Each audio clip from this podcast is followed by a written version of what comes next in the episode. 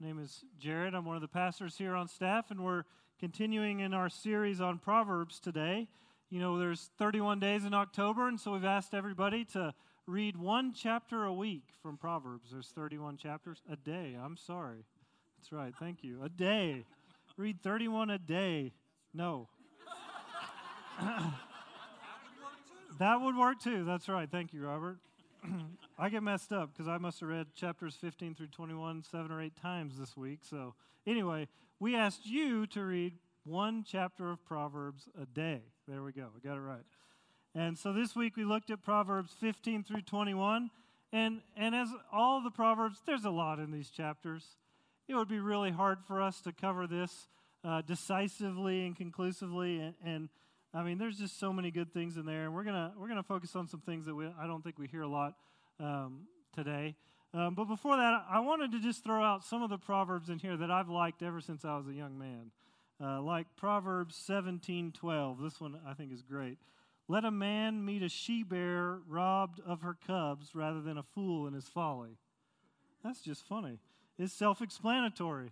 Apparently Solomon had been to Yellowstone, like I've been there, and he saw bears, and he thought, you know, I don't want to get between her and her cubs, and if that's the way, uh, you know, if the way a fool's going to be in his folly, then I'd rather have the bear. In fact, I think I saw uh, the fool this, this year when we got our Guatemala tickets canceled on the way to Guatemala, and I was standing in line with a crazy woman at the ticket counter who was yelling and screaming and got the cops called on her, and I thought, you know, I think I'd prefer the she-bear at this point. Or maybe Proverbs twenty-one nine. I, I, this is probably my first introduction to marriage in Sunday school. As a young man, I just thought this was funny. As a teenage boy, I thought it was very funny. It says, it's better to live in a corner of the housetop than a house shared with a quarrelsome wife. This is funny. I'm sorry. Um Because, you know, as a teenager, the only wives you've experienced are your mother and the one of your friend, and they're just nagging you to try to be worthy of humanity at that point in your life. Um, but try to encourage your wife with this one and see what happens. It's not going to go so well. You may be living on the corner of your roof, but it won't be the better that you were hoping for. Basically, Solomon here is encouraging his son to find a good wife. Remember, this is a son or a father teaching his son. In other places, Proverbs eighteen twenty-two, he tells his son, he who finds a wife finds a good thing and obtains favor from the Lord. The idea is find a good wife, son. Proverbs nineteen twenty-four, I like this one too.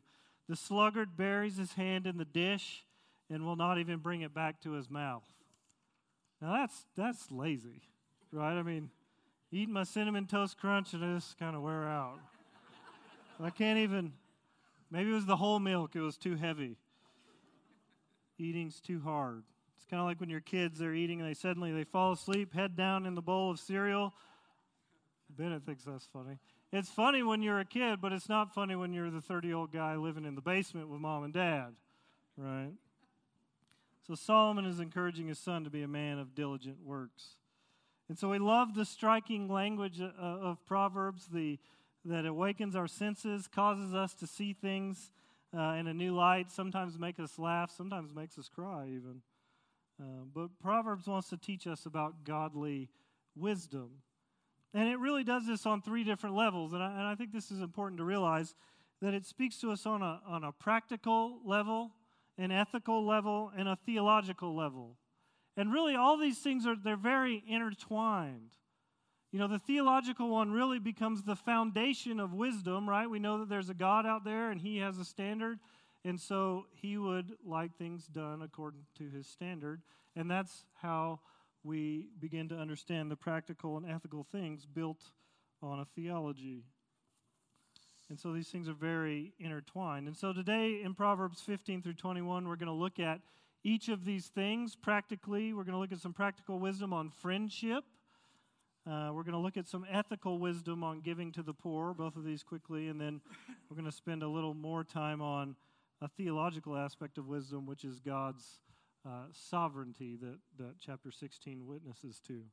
So let's jump right in and look at some practical wisdom on friendship. Uh, I'm going to begin with a proverb here, fifteen seventeen. That's a, maybe doesn't mention friendship right away, but I think it leads us into what we're thinking about here. It says, better is a dinner of herbs where love is than a fattened ox and hatred with it. And here we have a picture of dinner amongst people that love one another. They enjoy each other's company, and yet there isn't much to eat, and they're having a good time compared to this lavish dinner that people have, but yet they can't stand one another. Maybe Solomon's thinking of one of the state dinners that he would have with his his military guys and his, you know, people from out of town and all this stuff, and they're going to talk business, and they got the whole spread, but he's just thinking, man, I'd rather be sitting here with my friends, right? For me, I think this proverb sums up my time working uh, uh, ten years in construction management. Many times we'd go out with subcontractors and people from the job and all this, and it'd be this lavish meal, sometimes even thousands of dollars a table. And I just kept thinking, man, I'd rather be sitting with my wife or my friends, right? And so it, it teaches us the, the value of, of loving friendship or a loving relationship. And, and God used this in my life. You know, I'd sit there at these meetings and just think, as I said, man, I'd, I'd rather be with somebody else. And I thought, I want to give my life into something that's real, something that's lasting, somewhere where I have real relationships. And I think God was using that to push me into ministry, where now I get to sit and have coffee with some of you, a snack, just sit and have water on occasion, sometimes lunch, sometimes dinner. But we talk about real things. We build each other up. We love one another, and that's way better than ever sitting at one of these expensive meals. And so let's be people that invest in one another, right? Part part of this is about, it's better to invest and love my friend than it is to get all this stuff, right? Let, let, let's be people that invest in one another, to love them well, and even if it's over hot dogs and chips. It's about investing in the relationship. We know what this loving dinner looks like. Many of you have experienced that. We usually experience it with good friends or those that we love.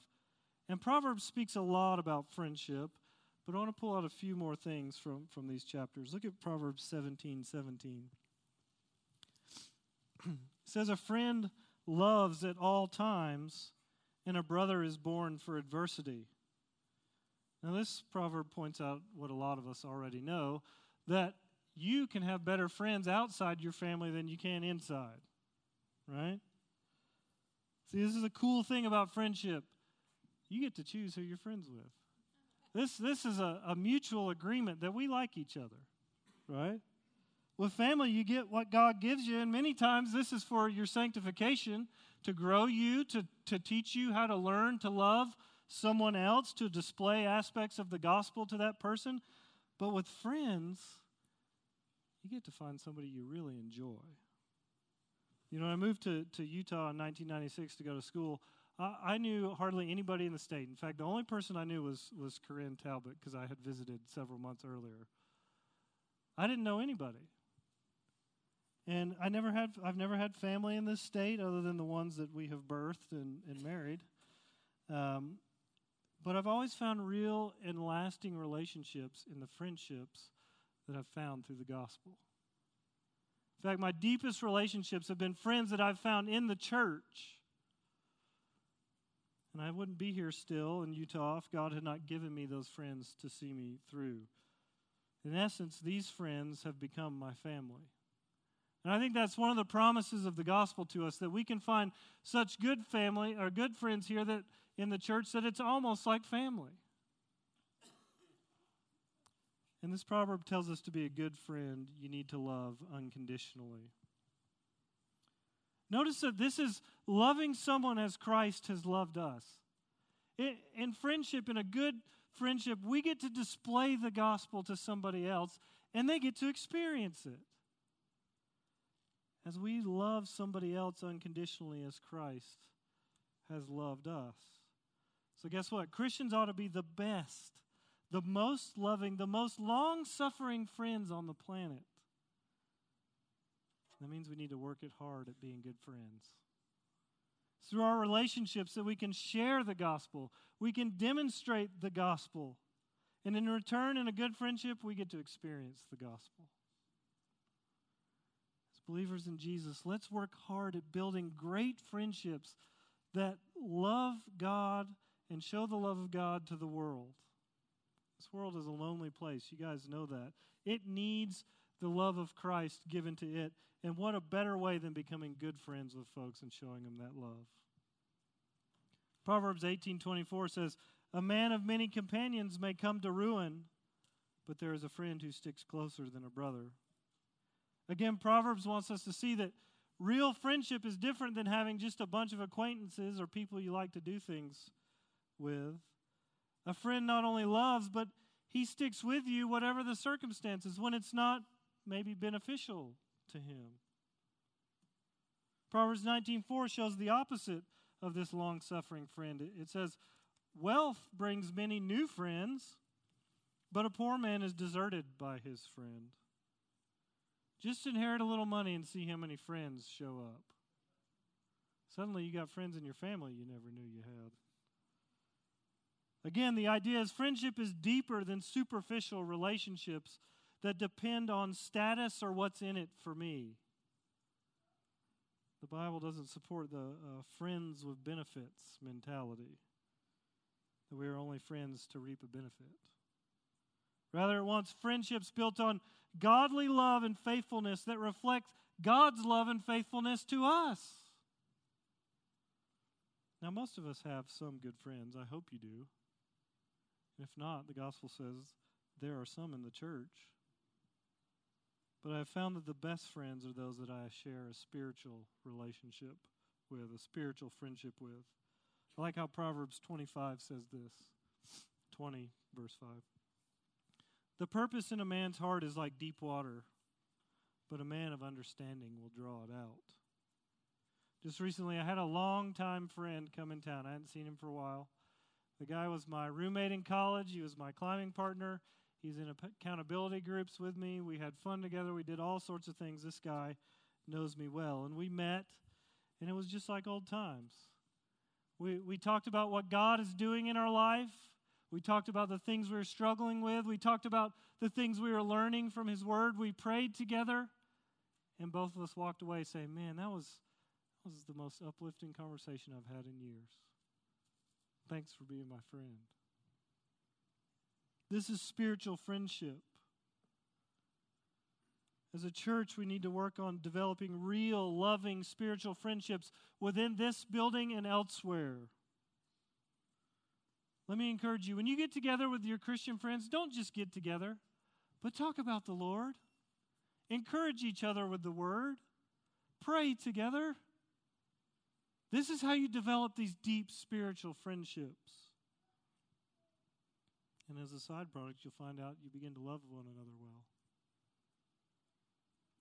Proverbs twenty-six says, "Many a man proclaims his own steadfast love, but a faithful man who can find?" I think this is a challenge to us. The gospel calls us to be good friends, particularly to those that believe in Jesus with us, reflecting God's love and faithfulness to us. That's, that's the pathway of friendship. And so I want to challenge you. Who can you build a, a, a spiritual friendship with in this room? Who do you need to pour into? Who do you need to show love and faithfulness to as a friend? There's a lot of people that come here every Sunday that don't know anybody, and they need you to be their friend. Let me encourage you to reach out, reach out to them. Okay, so that's some practical wisdom that Solomon gives us on friendship. Now let's look at a little bit of ethical wisdom that he gives us on giving to the poor. Now these are challenging verses. Proverbs nineteen seventeen says this, "Whoever is generous to the poor lends to the Lord." Let that sink in for a second. Whoever is generous to the poor lends to the Lord, and He will repay him for his deed. Now that's a good promise right there. This is a wonderful promise in the Proverbs. You know, the Bible over and over again affirms that if you give your resources to the Lord, you won't be sorry. Okay, that's what He tells us. He has a really good return on investment. And we talk about this all the time in tithing, right? Similarly, Math, or Malachi three ten says, "Bring in the full tithe into the storehouse. Put me to the test, says the Lord of hosts, and see if I will not open up the windows of heaven for you and pour down for you a blessing until there is no more need. This is God's promise to take care of your needs and in abundance if you will give to him. And here in Proverbs nineteen seventeen is the same idea. God sees your giving to the poor as a loan to him and says, you know what, now I'm obligated to repay you for your generosity. That's a good deal. You know, over the next couple of weeks, we've, we've announced that we're doing another fundraiser for the Swahiba Youth Networks in Kenya. And we've picked this organization because we think it's a good one. We think they're doing good works. We think they're advancing the gospel in the slums around Kenya. And they're they're giving and, and dealing with the poorest of the poor, and we said we want to be a part of that. And so what we've challenged you guys to do is to, again, donate uh, one hundred twenty dollars, helps one girl throughout the whole year. Now, you don't have to give one hundred twenty dollars, but give what you feel led to do. And with that one hundred twenty dollars, these girls receive feminine hygiene products. They receive a uniform so they can go to school. They receive food for their family. They receive an advocate that visits them and makes sure they're not being sexually abused, helps them with health care, even helps them with law issues if they have been abused. And on top of that, they go and they share the gospel with these girls and their families and their friends. This is helping the poorest of the poor. And so I want to challenge you to give to the poor. I challenge you to give sacrificially to this and see how God will repay you. I've got my check right here. I'm sponsoring one girl. I'm putting it in there, and that's my challenge to you. Give to the Lord and see if he's not true to his promises, that he will repay you for what you, you've given. Now, in our day, we get all kind of weird about giving, right? We're like, man, I don't know. Like, maybe that group's not going to use my money wisely. Maybe they're going to waste it. Maybe they will. Maybe they they they won't steward my funds well. But I want you to see what this, this proverb is, is telling us. It's telling us that wisdom is to give to the Lord. And so the focus is on our heart and our willingness to give to God. When you give charitably, give to a charitable cause that helps the poor, make your gift to Christ. When you're tithing in the plate for the church, make sure you're focused on giving to the Lord. God's more concerned about your heart attitude in giving than necessarily where you're giving it. He wants you to be willing to give and say, you know what, Lord, because you're Lord, and I know that these resources came from you, I give in a pattern as you have given to me. And then guess what? You're released from the burden. You know whose problem it is then once you've given? It's those that have received it. They have to stand before God and answer how they've dealt with God's funds. That's relief. So when you give, you keep Jesus in the forefront of your mind. Now, we want to be discerning with our giving, right? We don't want to give to something that we know is not legitimate. And so we do our best to make sure that things are on the up and up. But again, once you give, it's up to the Lord to take care of the money. And he's big enough to t- to manage his own account. And we take giving very seriously at Risen Life. I, I hope you know that, and I'm sure that you do. We we make diligent efforts to steward your funds really well. And we're constantly trying to refine how we do that. In fact, we've just gone through our next budgetary process, and we've been very diligent about how we're going to spend the money. And I believe that we can say as a church we're doing well. And I think you would agree. Proverbs twenty-one thirteen kind of continues this idea. Look what it says about giving to the poor. It says, whoever closes his ear to the cry of the poor will himself call out and not be answered. Here again, the Lord is saying that the, the measure that you're willing to treat others, God will respond to you in a similar fashion. If you want your needs met, then give. Now listen, this, this sounds crazy in our materialistic world. This is part of the folly of the gospel, that if I'm in need, then I should give because God will take care of my needs. Right? That sounds like craziness. But listen, I, I've been diligent with, with the money that I started making when I was eleven years old. I've tithed my entire life. I started tithing on, on the, the lawns that I used to mow. And before that, my mo- my dad gave me money, a couple dollars to put in the plate each week just so I would learn. And I can say without a doubt that I've never, never gone without what I needed, and even had more than what I needed. Recently, finances have been tight for us, and so I decided that I need to give some more money. Just this morning, I gave Kirk and Crystal, who we're going to send out at the end of the service, I gave them money towards their mission. Just now, I put some money in the plate for the Swahiba thing, because I want to be found faithful to believe God in these promises. And so let me challenge you. If you're feeling financially burdened lately, you know what God says? Why don't you try giving me some money? And see how I take care of you. And so I challenge you to do that. If you're feeling the burden, then God says give and I'll take care of you.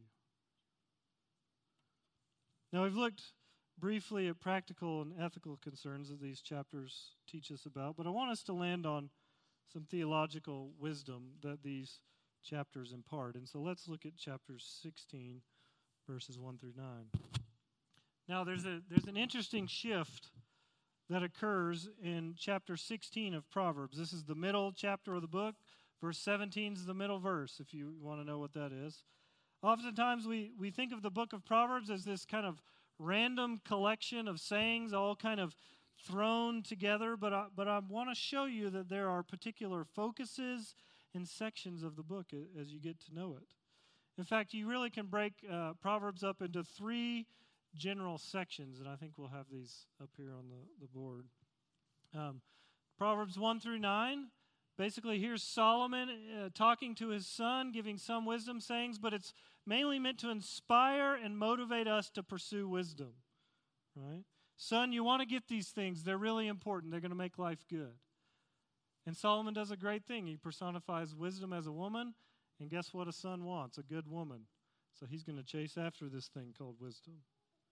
Chapters ten through fifteen, we begin to get these sayings from Solomon, these short, pithy lines that are imparting practical, ethical, theological wisdom. They're meant to be basic patterns and rules of wisdom.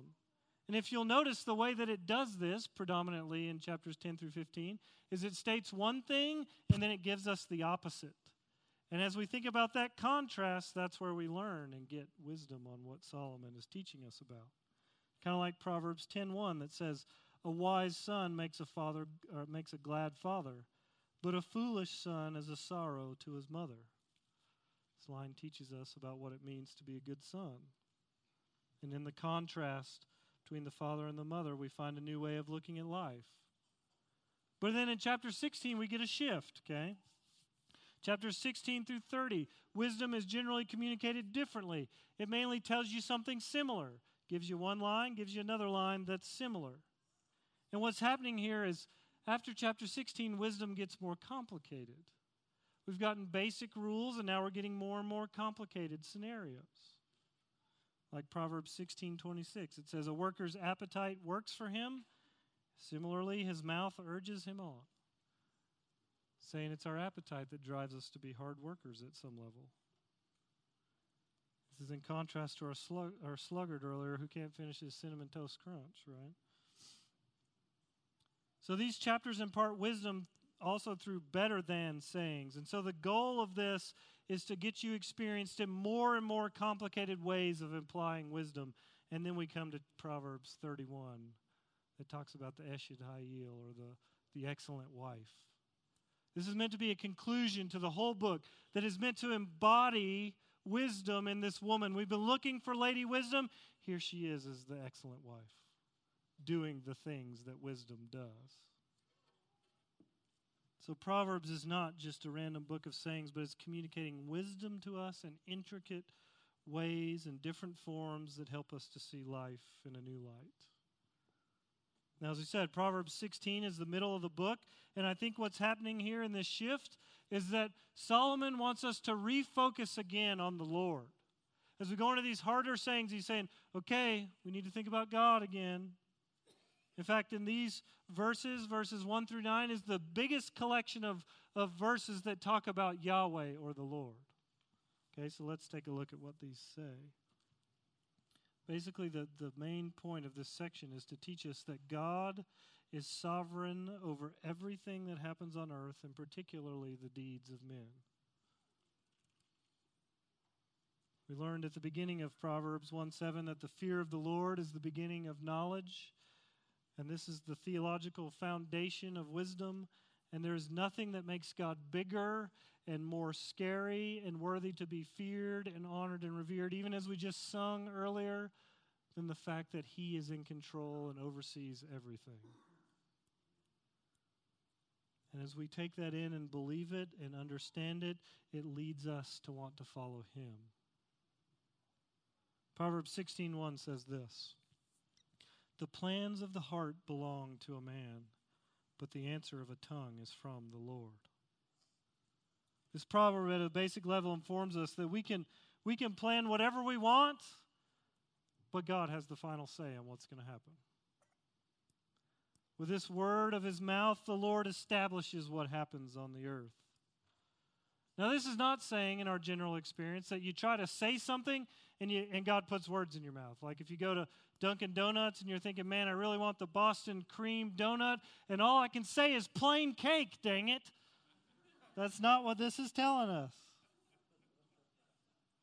But it's not saying less than that either. You know, characters throughout the Bible have witnessed to the fact that God puts words in their mouth. In fact, in Numbers, three times Balaam tells us that God has constrained him to bless Israel instead of curse them as he wants. Jeremiah twenty-nine, Jeremiah has quit being a prophet. He's done with the harassment. He's done, he's done serving the Lord. And he says, I tried to not talk about the Lord, and yet it was like a burning in my bones that I just had to speak. And positively in the New Testament, this aspect of God's sovereignty becomes comfort to us. In fact, when we really understand God's sovereignty, it becomes comfort, because the world is not uh, wildly out of control. It sits under God's control, and when we get into trouble, we can then appeal to Him who is over it all. And so in Luke twelve, eleven through twelve, Luke tells us that, uh, or Jesus tells us, that when you are drugged before rulers and authorities, being persecuted as a believer, don't be anxious about how to defend yourself, because the Holy Spirit will give you words. It's meant to be a comfort. These, this proverb sixteen one teaches us that our plans are secondary to God's plans. We can plan all we want, but God's plans will stand. And that God can even establish His plans in our very words. When we see God's control of all things, it's meant to do a couple things for us. It's meant to humble us. Remember, Proverbs wants us to fear the Lord. This isn't, I'm terrified of Him, but it's, it's reverent honor and respect for who He is. And so this is meant to humble us. Similarly to Proverbs sixteen one, Proverbs sixteen thirty-three tells us that the lot is cast into the lap, but every decision is from the Lord. This verse removes all chance from our thinking, right? It's talking about they're drawing straws and the decision comes from the Lord. This means there's no chance, there's no karma. Let me introduce you to the Lord is His name. And He is in the one of charge of everything that seems chance to us. Proverbs sixteen two builds on this understanding of God's sovereignty. It teaches us about what the Lord cares about. Listen to this. It says, all the ways of a man are pure in his own eyes, but the Lord weighs his spirit. Here we see that there could be a difference between what I think I should do and maybe what God thinks is the best plan. We may have talked ourselves into a course of action, a way of being or thinking, and God looks at our hearts and says, oh, that ain't right, bro. Your heart has led you astray.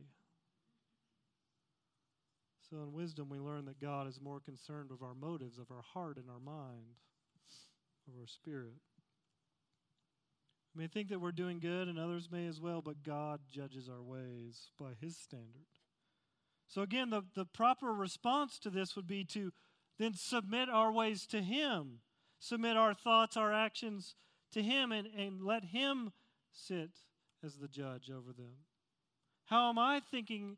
How is it matching up with what God says? And in fact, anything we're thinking in life, this is really the rubric we should send it through as a believer in Christ, okay? We're making a decision. We're thinking about, what does God say about this thing? Here's what we do. We look at these three things. We look at, what does the Bible say? What does the Bible say about the thing that I'm wrestling with?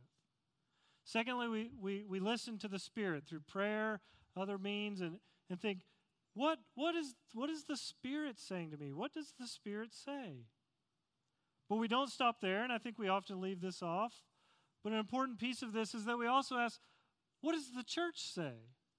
What do we as a body say about these things?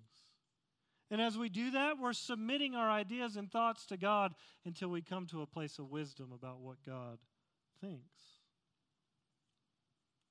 And then Proverbs sixteen three gives us kind of the natural conclusion to the progression in these verses.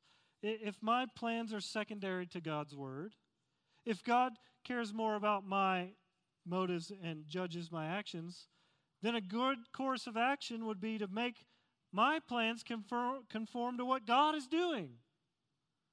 And look at the promise in sixteen three. Commit your work to the Lord, and your plans will be established.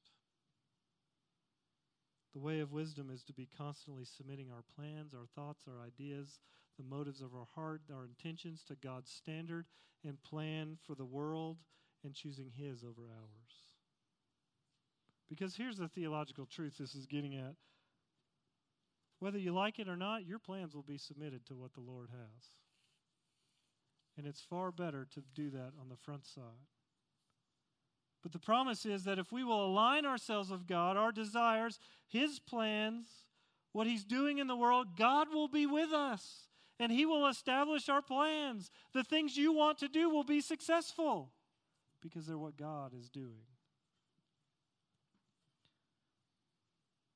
So wisdom means submitting our plans to God, and in turn we find life and blessing. And really, really, that's the gospel call, right? Christ says, come follow me, put lay down your life and pick up mine, and you'll find life and blessing. Stop fighting against me. I think we see this in, in the example of Paul's conversion in Acts twenty-six, fourteen through sixteen. Paul says, I heard a voice saying to me in the Hebrew language, Saul, Saul, why are you persecuting me? Is it hard for you to kick against the goads? I am Jesus whom you are persecuting, but rise and stand on your feet, for I have appeared to you for this purpose, to appoint you as my servant and witness. Here Paul is, has been working. He thinks for the Lord, and Jesus comes to him and says, dude, I've been speaking to you. I've been showing you what's right, and you keep running from me. Is that fun to keep kicking against the goads? My plans will be established. Wouldn't it be easier just to submit to me and follow me, and then you'll be working with me? Paul says, I think I'll do that. And then we have one of the greatest apostles of, of the Bible in the New Testament. Now, Proverbs sixteen four is going to turn up the heat a little bit more on God's sovereignty. Let's, let's look at this. Proverbs sixteen four says, the Lord has made everything for its purpose, even the wicked for the day of trouble. Now, this is one of the tougher sayings of the Bible, and at first glance, it's downright disturbing. Okay? But remember, fear of the Lord is the beginning of wisdom, and this verse is meant to shock you. It's meant to get you thinking. It's meant to provoke a response in you. It's meant to provoke a proper respect and fear of the Lord's complete control of everything we see. To think that in His pervasive purposes, there is a place for those who do evil. So is this saying God created evil men to do evil? I don't think so, per se. The Bible elsewhere decrees that God only does good, and that man is the one that is running from God. And yet the Bible speaks on two levels, right? It gives us a top-down view, God's in control, God's doing all these things, and it gives us a bottom-up view that says, you know what, you're doing evil in your heart, you should turn from that, you should follow me, you should do other things. In fact, that's just what the previous verse said. It said, give your ways to the Lord and He'll establish you.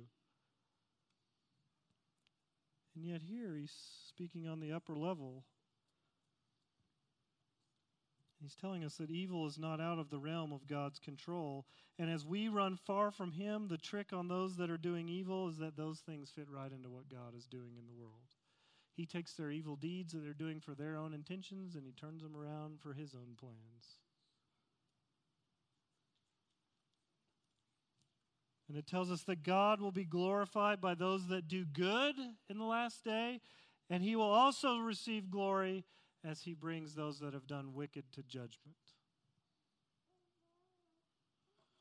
This verse reminds us that there's nothing under God's control, even the wicked. And listen, that, that should call us to bow down before the Lord and say, Lord, I want to serve you. I don't want to be in that group. And it also should be a great comfort to us to know Jesus, to know that there is nothing that happens to us from anybody or any place that is not under the Lord's control.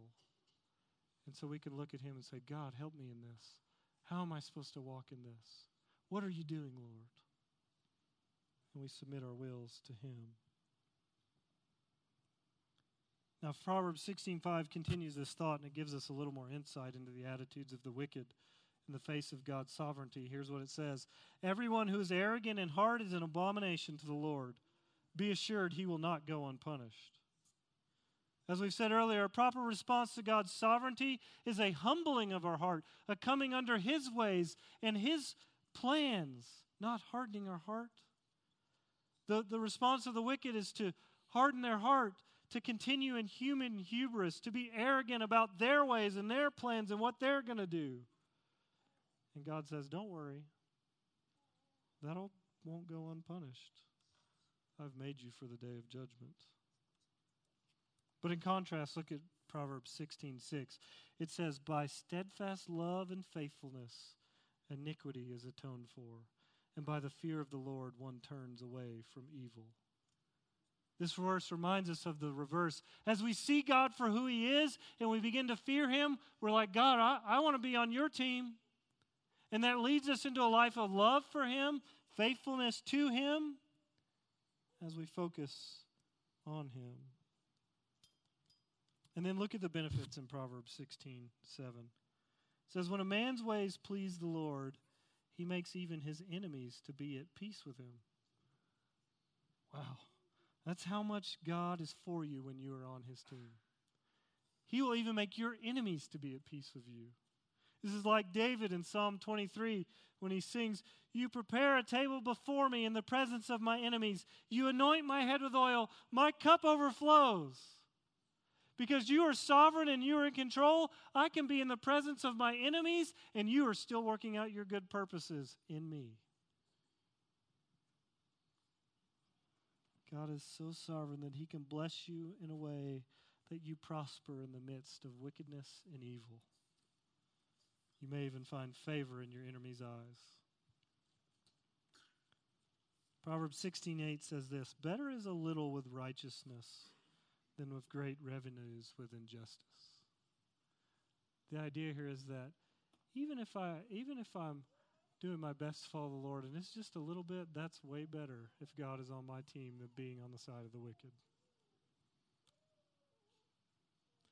It's better to reap the benefits of friendship with God than to reap the friendship benefits of the world.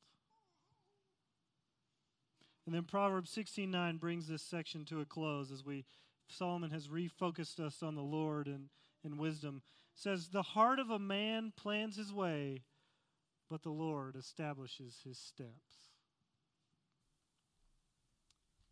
Again, it's man has plans in his heart, but it's God who controls his steps. And I want to bring Kirk and Crystal up here today. I think these guys embody what this means as we've seen this transformation in chapter sixteen. These guys would tell you of their own admission there was a day when they were planning their own steps, running far from the Lord, doing their own thing, and yet God began to show them something else.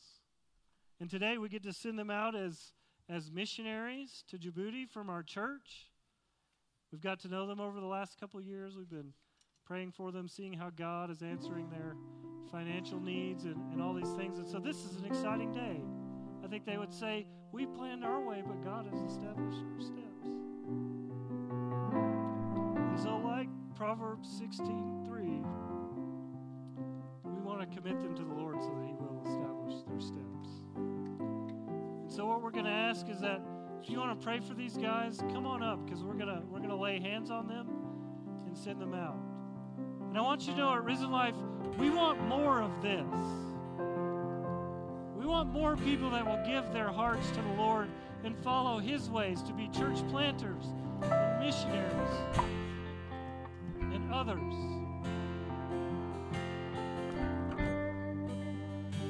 And so as these guys come up, you know, there's a lot of things we can pray for them. We all have something we'd love to pray for them. And we'd be here till three in the afternoon if we all prayed everything. So here's what we're going to do. In just a moment, I'm going to ask everybody to just pray out loud for these guys. You just offer up your prayer for a few minutes, and then I'm going to close this. Okay? So we want to pray that God would be with them and establish their steps as He has shown. So I'll open this up in prayer. Then you begin to pray out loud for these guys. Lord, we lift up Kirk and Crystal to You in the name of Christ.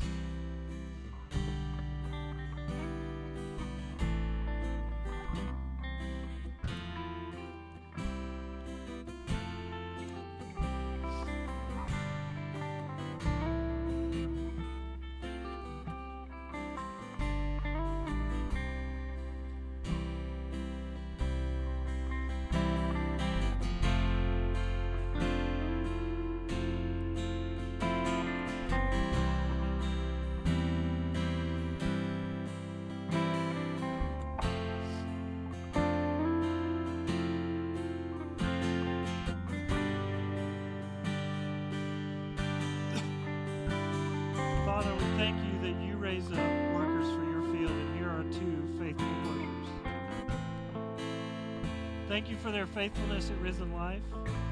Thank You for their faithfulness in trusting You in their finances. Thank You for their faithfulness in, in seeking to be godly men and women that, that display who You are to the world. Thank You that they were willing to see what You're doing and say, God, I want to follow You. I want to take on Your passion for the nations. So God, we thank You for them. And God, we pray for them as they go out that You would establish their ways and their work. God, we pray that You would bring protection over this young family, over Kezia and Kirk and Crystal, that You would keep them from the enemy. Lord, You would keep them from any disasters and trouble. Lord, we pray that You give them perseverance in the face of evil and struggle and being depressed. God, and we pray that You would save many souls through them. That many in Africa would look and say, you know what? Because Kirk and Crystal gave to You, I know Jesus. So, Lord, we send them out from our church with great love. And we pray that You establish their steps. We commit their work to You. We pray this in the name of Christ. Amen.